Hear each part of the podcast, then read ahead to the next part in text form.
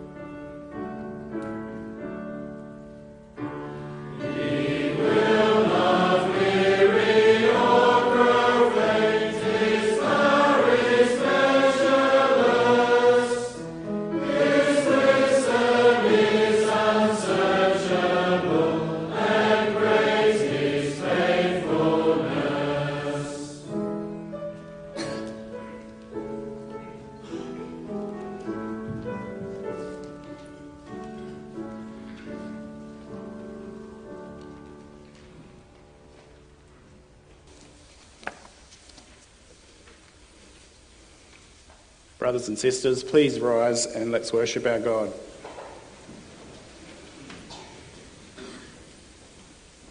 We begin this worship service by confessing our dependence on the Lord. Our help is in the name of the Lord who made heaven and earth. Amen. Grace to you and peace from him who is and who was to come, and from the seven spirits who are before his throne, and from Jesus Christ, the faithful witness, the firstborn of the dead, and the rulers of the kings on earth. Amen. Let us respond to God's greeting of grace by singing praise to him from Psalm 75, verse 1, 2, and 3.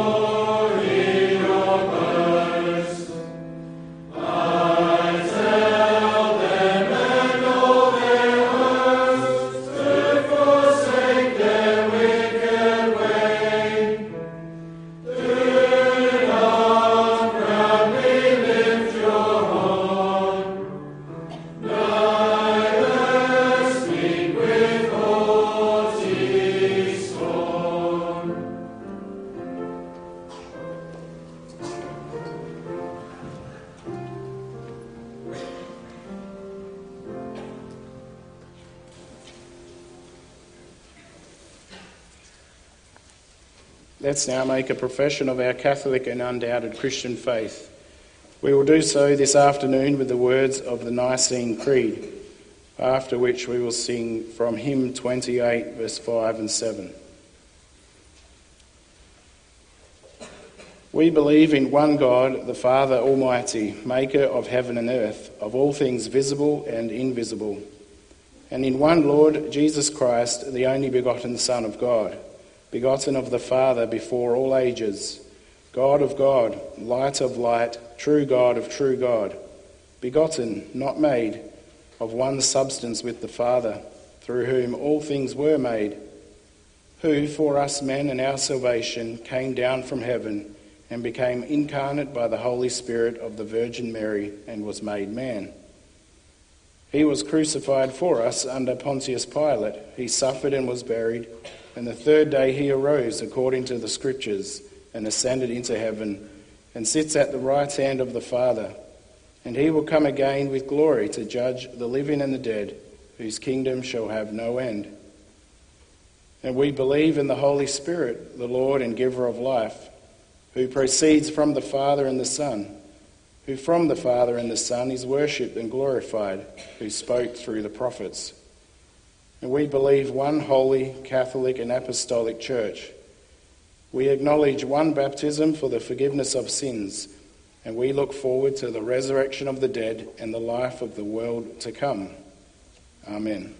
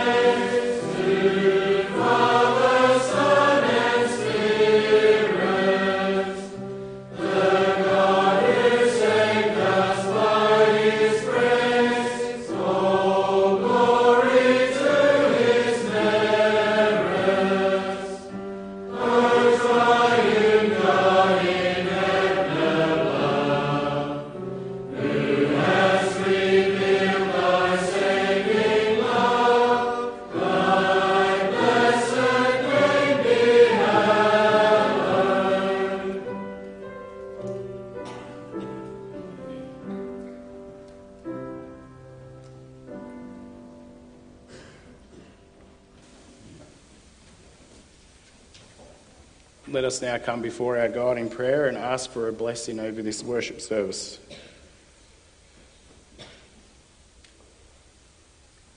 Almighty and triune God, we come before you with joy and gladness in our hearts.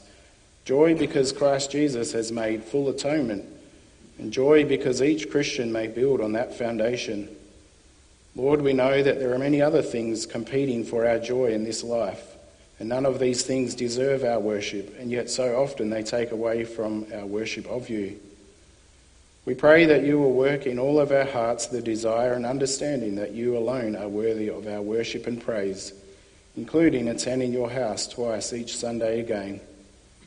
How blessed we are to be able to commune with one another, to be united as the body of Christ, singing praises to your name and joining in thanksgiving and prayer. As we are about to open your word, Lord, we pray that you may soften our hearts, remove distractions from us, give us ears that hear, and let our faith be strengthened so that we can serve you and our neighbour in a manner pleasing to you. And may your name be hallowed in our worship. Hear us, please, Lord, in his name. Amen.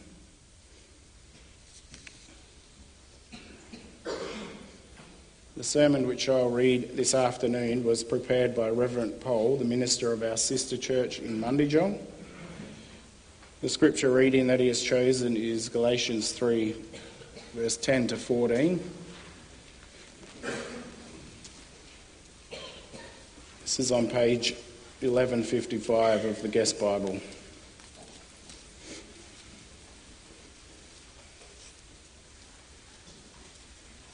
So, Galatians 3, starting at verse 10. And hear the word of the Lord. For all who rely on works of the law are under a curse. For it is written, Cursed be everyone who does not abide by all things written in the book of the law and do them. Now it is evident that no one is justified before God by the law, for the righteous shall live by faith. But the law is not of faith, rather, the one who does them shall live by them. Christ redeemed us from the curse of the law by becoming a curse for us. For it is written, Cursed is everyone who is hanged on a tree, so that in Christ Jesus the blessing of Abraham might come to the Gentiles, so that we might receive the promised Spirit through faith.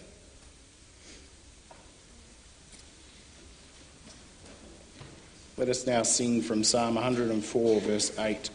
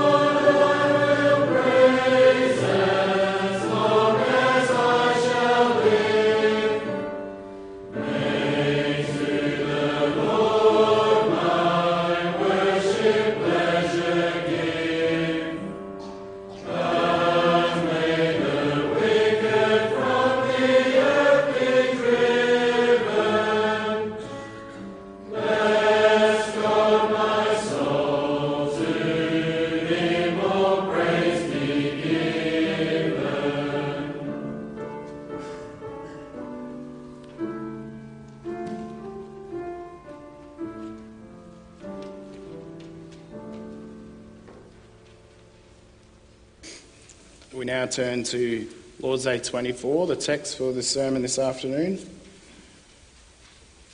This can be found on page 538 of your books of praise.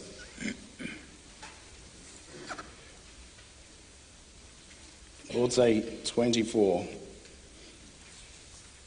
But why can our good works not be our righteousness before God, or at least a part of it? Because the righteousness which can stand before God's judgment must be absolutely perfect and in complete agreement with the law of God. Whereas even our best works in this life are all imperfect and defiled with sin. But do our good works earn nothing, even though God promises to reward them in this life and the next? This reward is not earned, it is a gift of grace. Does this teaching not make people careless and wicked? No, it is impossible that those grafted into Christ by true faith should not bring forth fruits of thankfulness.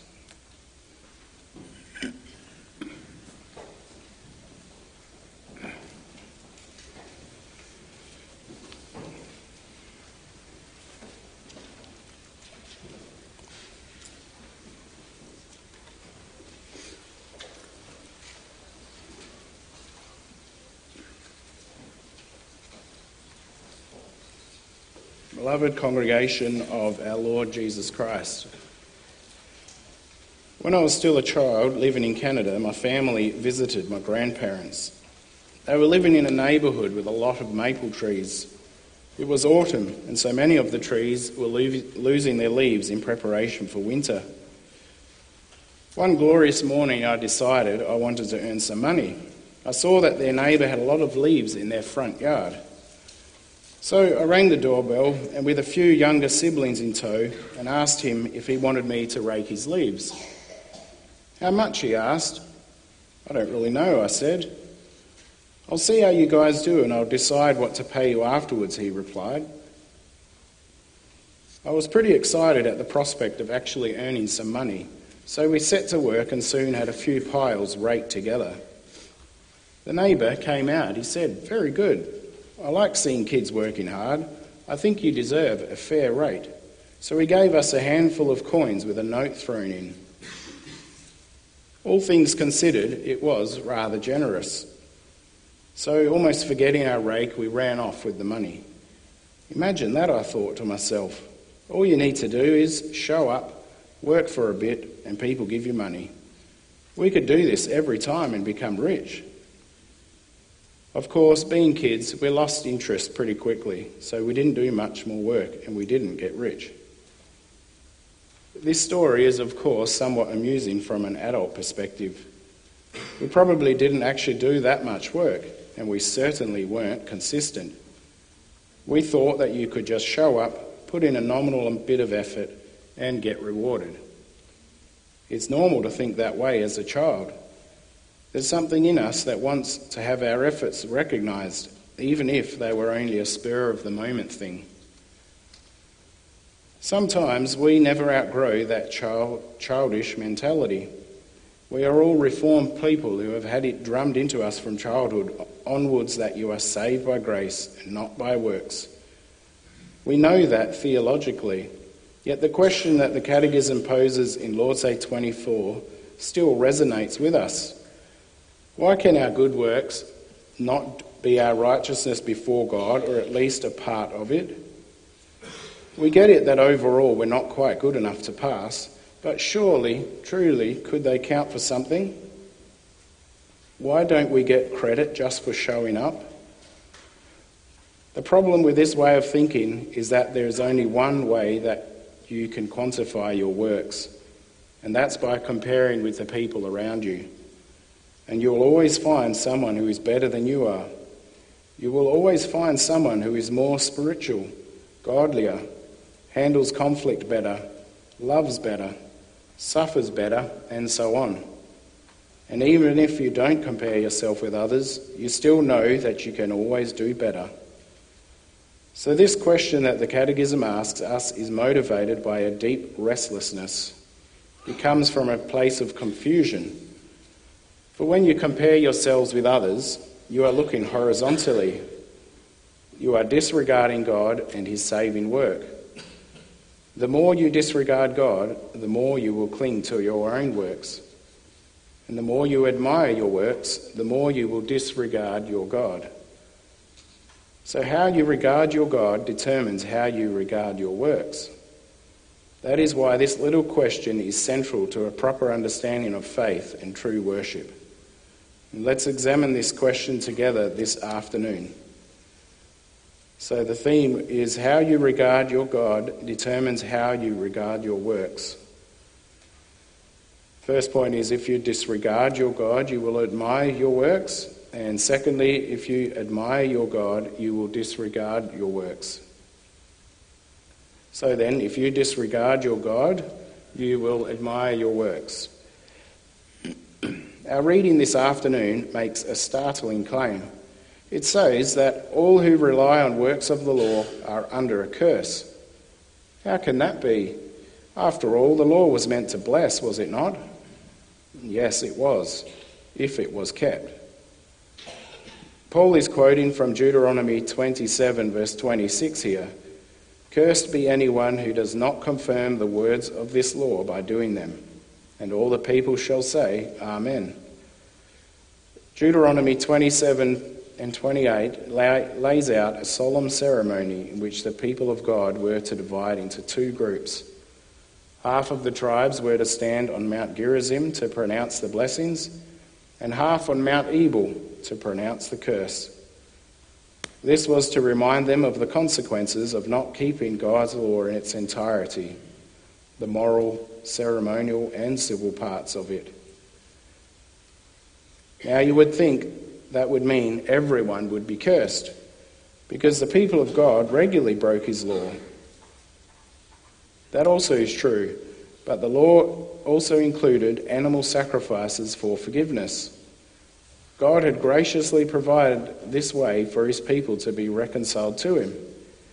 However, it was not meant to be a permanent arrangement.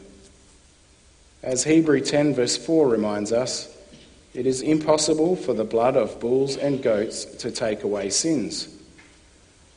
The sins committed under the Old Testament were genuinely forgiven, but they were not atoned for. That required a greater offering which came into focus in the suffering servant songs of Isaiah 53. Paul also makes that point in Romans 3, verse 25, when he says that God put Jesus forward as a propitiation by his blood to be received by faith. This was to show God's righteousness, because in his divine forbearance he had passed over former sins. So the Old Testament law, with its circumcisions, special feast days, and so on, was not meant as a permanent arrangement. It was simply meant to point them to God's grace until Christ came as fulfillment of what the law promised. Why did Paul write what he wrote in our text? He was writing to the Galatians. Galatia was an area that is now part of modern Turkey. These Galatians were new converts and at some point they were visited by Jewish Christians. These Jewish Christians basically saw Christianity as an add on to Judaism instead of a new religion. So they said, You need to keep the law of Moses, at least the most distinctive parts. That means you keep all the ceremonial feasts of the Old Testament calendar, and all males must be circumcised. So they essentially said that if you want to believe in Christ, that's fine, but you need to keep the law to be saved. Bear in mind that this was not as a misunderstanding. These people very clearly disregarded Christ and his sufficiency. They didn't realize that by disregarding Christ, they were also disregarding the Father who sent him. In other words, they were not saved and they were preventing those who followed them from attaining salvation as well. As it says in 1 John 2, verse 23, no one who denies the Son has the Father. Whoever confesses the Son has the Father also. now, you might not think this is particularly relevant to us, but it actually is. We wouldn't say that you need to keep the Old Testament civil and ceremonial laws because these have been abolished in Christ, but we do believe that you should keep the Ten Commandments. But, and here's the critical question what is your attitude towards them? There are those who would say if you do not keep the Ten Commandments, you cannot be saved. Of course, we all sin, and so you need to go to Christ for forgiveness. But if you don't keep the Ten Commandments, you cannot be saved. So, where does your salvation come from? You might say, from Christ, of course. But if you don't keep the Ten Commandments, you cannot be saved. At that point, it becomes justification by works because it sees something you do as necessary for salvation. You don't really believe that Christ is enough, and we might not see it that way, but that's what our reading suggests. And Paul says in our reading that the blessing of Abraham ultimately fulfilled through faith. Faith held on to what God promised in the Old Testament, and faith sees it fulfilled in Christ in the New and does not go back to the old. Yet perhaps for some of us, we've never really thought our way through our relationship with the law. We feel that we must agree to the statement if you don't keep the Ten Commandments, you cannot be saved. We feel that if we don't agree with that, it must mean that you don't need to keep the Ten Commandments at all. But that is not what the Catechism is saying. Instead, it is urging us to think through to the implications of what that kind of statement means. It says, These are the terms. The righteousness which can stand before God's judgment must be absolutely perfect and in complete agreement with the law of God. It's not like the leaf raking example at the beginning, where you put where you get part credit for showing up and giving it a go. Instead, the terms here are all or nothing. God demands perfection. That means you can never have an off day. You can never be slack. You can never call in sick. It's perfection all the time. That's what God's law demands. When you say that unless you keep the Ten Commandments you cannot be saved, that's what you are signing up for. Notice, by the way, that the Catechism doesn't just refer to our works, it refers to our best works. Even our best works are imperfect and defiled by sin. That is certainly true of unbelievers, but it's even true of believers. It's even true of all of us. Our best works are imperfect and defiled by sin. Even our best works are only what was due to God in the first place. We read in Luke 17, verse 10 We are unworthy servants. We have only done what was our duty.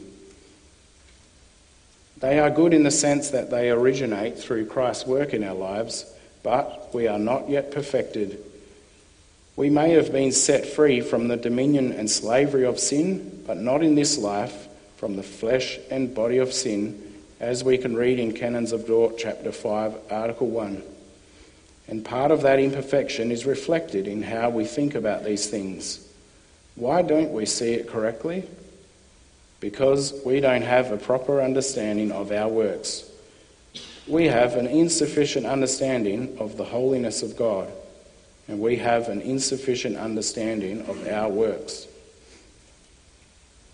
The simple fact is that there is no possibility of man actually keeping the law in its entirety. If you try to live out of its works, you're not virtuous. You're under a curse. We might be inclined to think that someone who does more for God must also be more righteous, but that too is just not the case.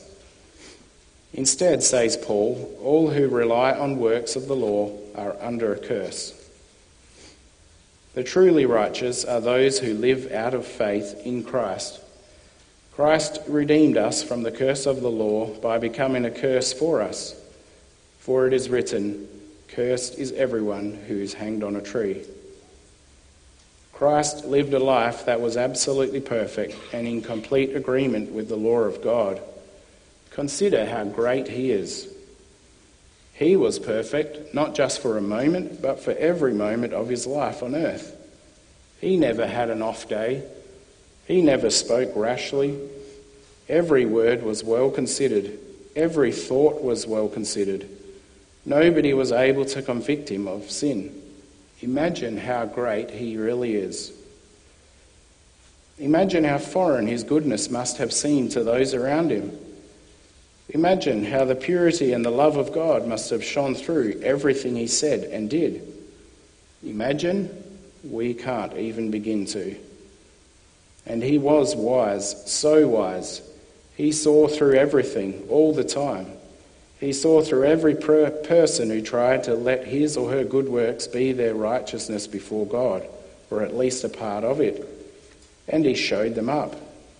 He showed them up so much that they crucified him in the end. Yet he was cursed, not because of his sin, for he had none, but because of our sin. And the law was not cancelled in his case, it was held up completely from beginning to end. As the Apostle Paul puts it in 1 Peter 2, verse 24, he himself bore our sins in his body on the tree that we might die to sin and live to righteousness. By his wounds you have been healed. So ultimately, the question is where do you find eternal security? It is only in the justice of God manifested in his curse on the cross that we can feel secure. Only then can we know that our sins have been completely punished. Only then can we know that God is completely vindicated. Only then can we be confident that God is completely satisfied. Anything less than that will never be enough. You won't find salvation anywhere else. Therefore, you won't find eternal security anywhere else either. A proper understanding of these matters is critical to a, he- to a healthy faith life. How you regard your God determines how you regard your works. If you disregard your God, you will admire your works. And if you admire your God, you will disregard your works. That's the second point.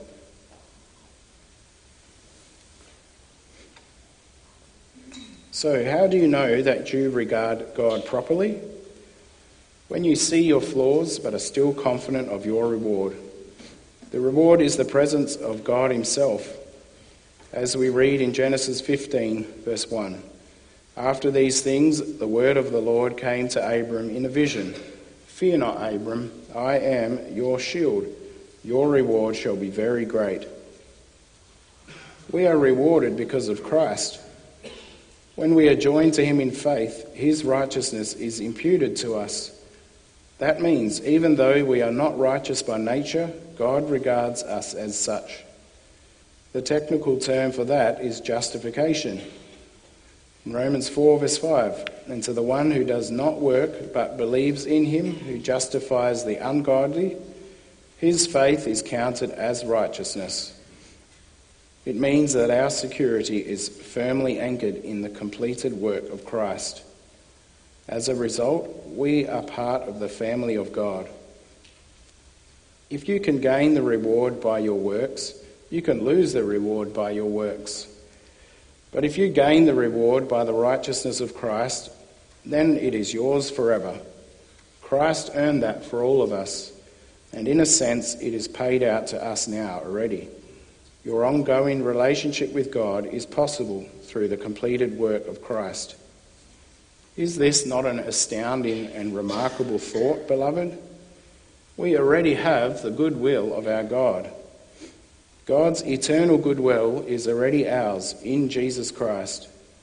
You are a creature, one of God's created things. A mere created being could never earn the presence of God. It is always a favour and an incalculable privilege. That also changes the way we regard our sin. Bear in mind that sin is transgressing God's law. Although Christ has fulfilled the law on our behalf, that does not make our sins any less offensive to God. As the Canons of Dort, chapter 5, article 5 reminds us, by such gross sins, however, we greatly offend God incur the guilt of death, grieve the Holy Spirit, suspend the exercise of faith, severely wound our consciences, and sometimes, for a while, lose the sense of God's favour. And once you know the Lord, you will see that more clearly. If you understand the privilege of knowing God, then you will grieve over sin. You will not become defensive you will not shift blame. You will not point the finger at others. You will not generalize the details. Instead, you will take full ownership of your sin. You will repent from the heart. You will plead with God that He continue His transforming work in your life. You will want to see God honoured in your life. This is really the characteristic of a mature Christian. Mature Christians want to see God honoured in their life. All of our lifestyle problems and all of our immaturity comes from failure in this area. Let's make this very personal. It is an open secret that free reform people drink too much. Habitual drunkenness seems to be a particularly big problem among young Christian men, but they are certainly not the only ones. They already know that it's a sin. So why are they not breaking with it? The reason is because how you regard your God determines how you regard your works. How you regard God has everything to do with whether or not you use alcohol responsibly. Someone who is drunk from time to time is someone with a low view of God. The real reason for drunkenness is not peer pressure. You have to go deeper. It's the result of bad theology. In the end, all sin is a result of bad theology. We don't see God accurately as the one who is both judge and saviour, or we don't see ourselves accurately. We think we are pretty good people who occasionally make a mistake instead of sinners who need salvation. You're probably reasonably happy with yourself. You're trying your best, and overall, you're a good guy who just cuts loose every now and then. In other words, you admire your works. So you don't have a high view of God. You disregard God and you admire your works. Maybe you feel guilty sometimes and you resolve to change. And that's trying to put up a good work against a bad one. And you know what? This will never work. You are trying to produce the fruits of sanctification apart from justification, and that will never work. You will never overcome sin that way. You may change your lifestyle, but you cannot overcome your sin. You've just suppressed it. But if you're truly in Christ, you are justified. And when you really, truly realize what that means, you will be filled with admiration for the God who justifies the ungodly. You will turn to him daily in faith and repentance and like Moses, you will say, Show me your glory. I want to see God, the gracious and compassionate one, slow to anger and abounding in steadfast love. I want to see you in the glory of your forgiveness and your kindness. And he will regard you as righteous. And then you will also produce fruits of thankfulness. Then you will keep the Ten Commandments not because you're afraid of not being saved, but because you have been saved and you know that God is pleased by your thankful obedience. And then you will not want to take credit for any of it. You will not want to lay claim to the fruit because you realize it's all Christ, it's His fruit. It doesn't belong to me, it's not mine, it's His. Only a complete salvation can give God His complete glory. He doesn't want us to have any guilt at all. Anything less than that would not glorify Him completely. So all of your guilt is taken away in Christ. We are complete in Him, and then there is nothing left to add. Either you are a slave or you are a child. But you cannot be both or somewhere in between. The more we understand, the closer we get to absolute certainty. And then you will not be the child who rakes leaves in the homes of the stranger. You will be a son or a daughter of the house. And as Jesus promised in John 8, verse 35 to 36, the slave does not remain in the house forever, the son remains forever. So if the son sets you free, you will be free indeed. Amen.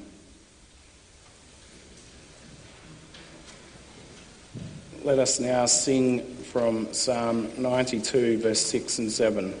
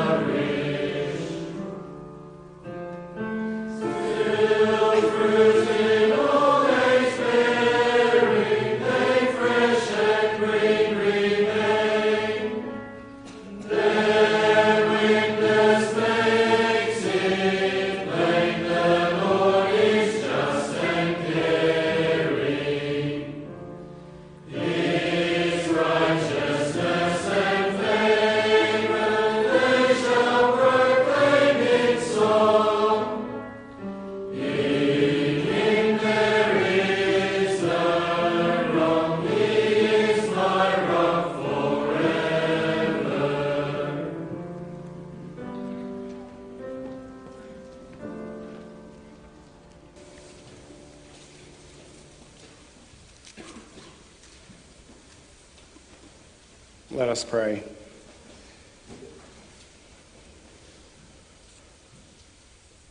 Almighty God and loving Father, we thank you for the opportunity to again be instructed in your word.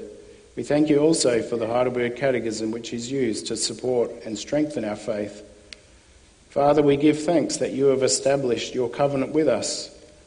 May you continue, we pray, to work in our hearts, both young and old, in order that we all may grow in the knowledge of your grace in Christ. Help us to realize that we are not to rely on our own works. Our best works are imperfect and defiled by sin. Grant that we may admire you completely and in so doing disregard any of our works.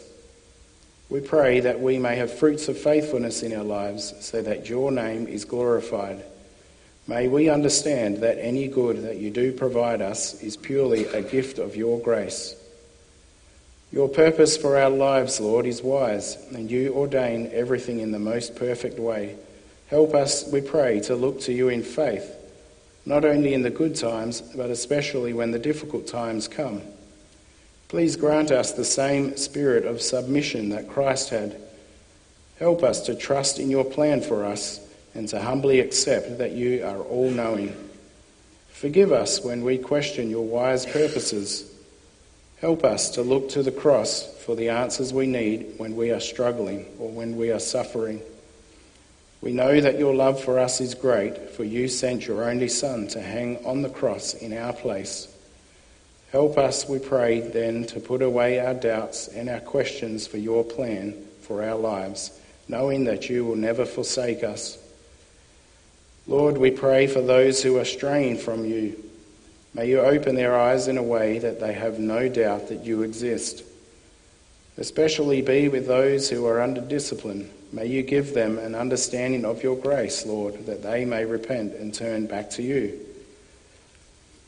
There are others in our congregation, Lord, who are recovering from surgery or who continue to have health concerns.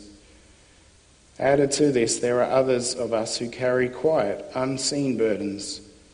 Yet, Lord, we know that you know all and you see all, and nothing is hidden from you. Reassure us, we pray, of your presence and give us confidence in your fatherly promises.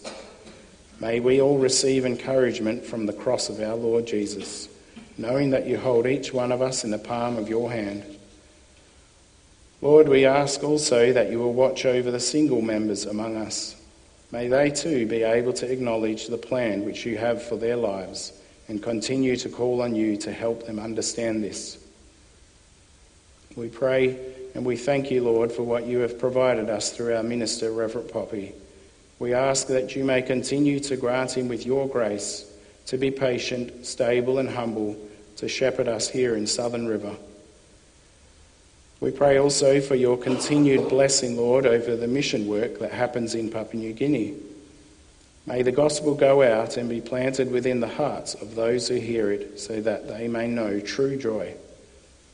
To this end, we ask you also, Lord, that you will bless the planned two day classis that the Reformed churches of PNG will hold this week. May you guide the discussion that will happen there, that decisions may be made that are of benefit to all, and especially help in the spreading of the gospel. We also bring before you the three men who will sit their classis exams. May you bless their preparations and allow a positive outcome so that your churches in PNG may benefit further from these three men. Lord, we pray that you will bless the collection that we will also now have for the ministry of mercy. Help us to willingly contribute, knowing that all the money we earn belongs to you. Help us to be good stewards of what you give to us, and may we be faithful in blessing one another. We pray now that you will help us as we go from here, encouraged by the gospel that we have heard today.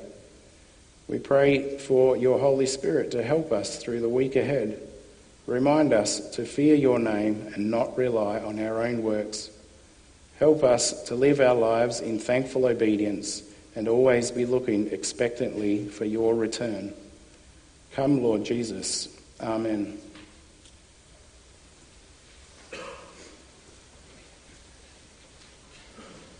The offerings for this afternoon is to be received for the ministry of mercy And following this, our closing song will be hymn 83, verse 1 and 2.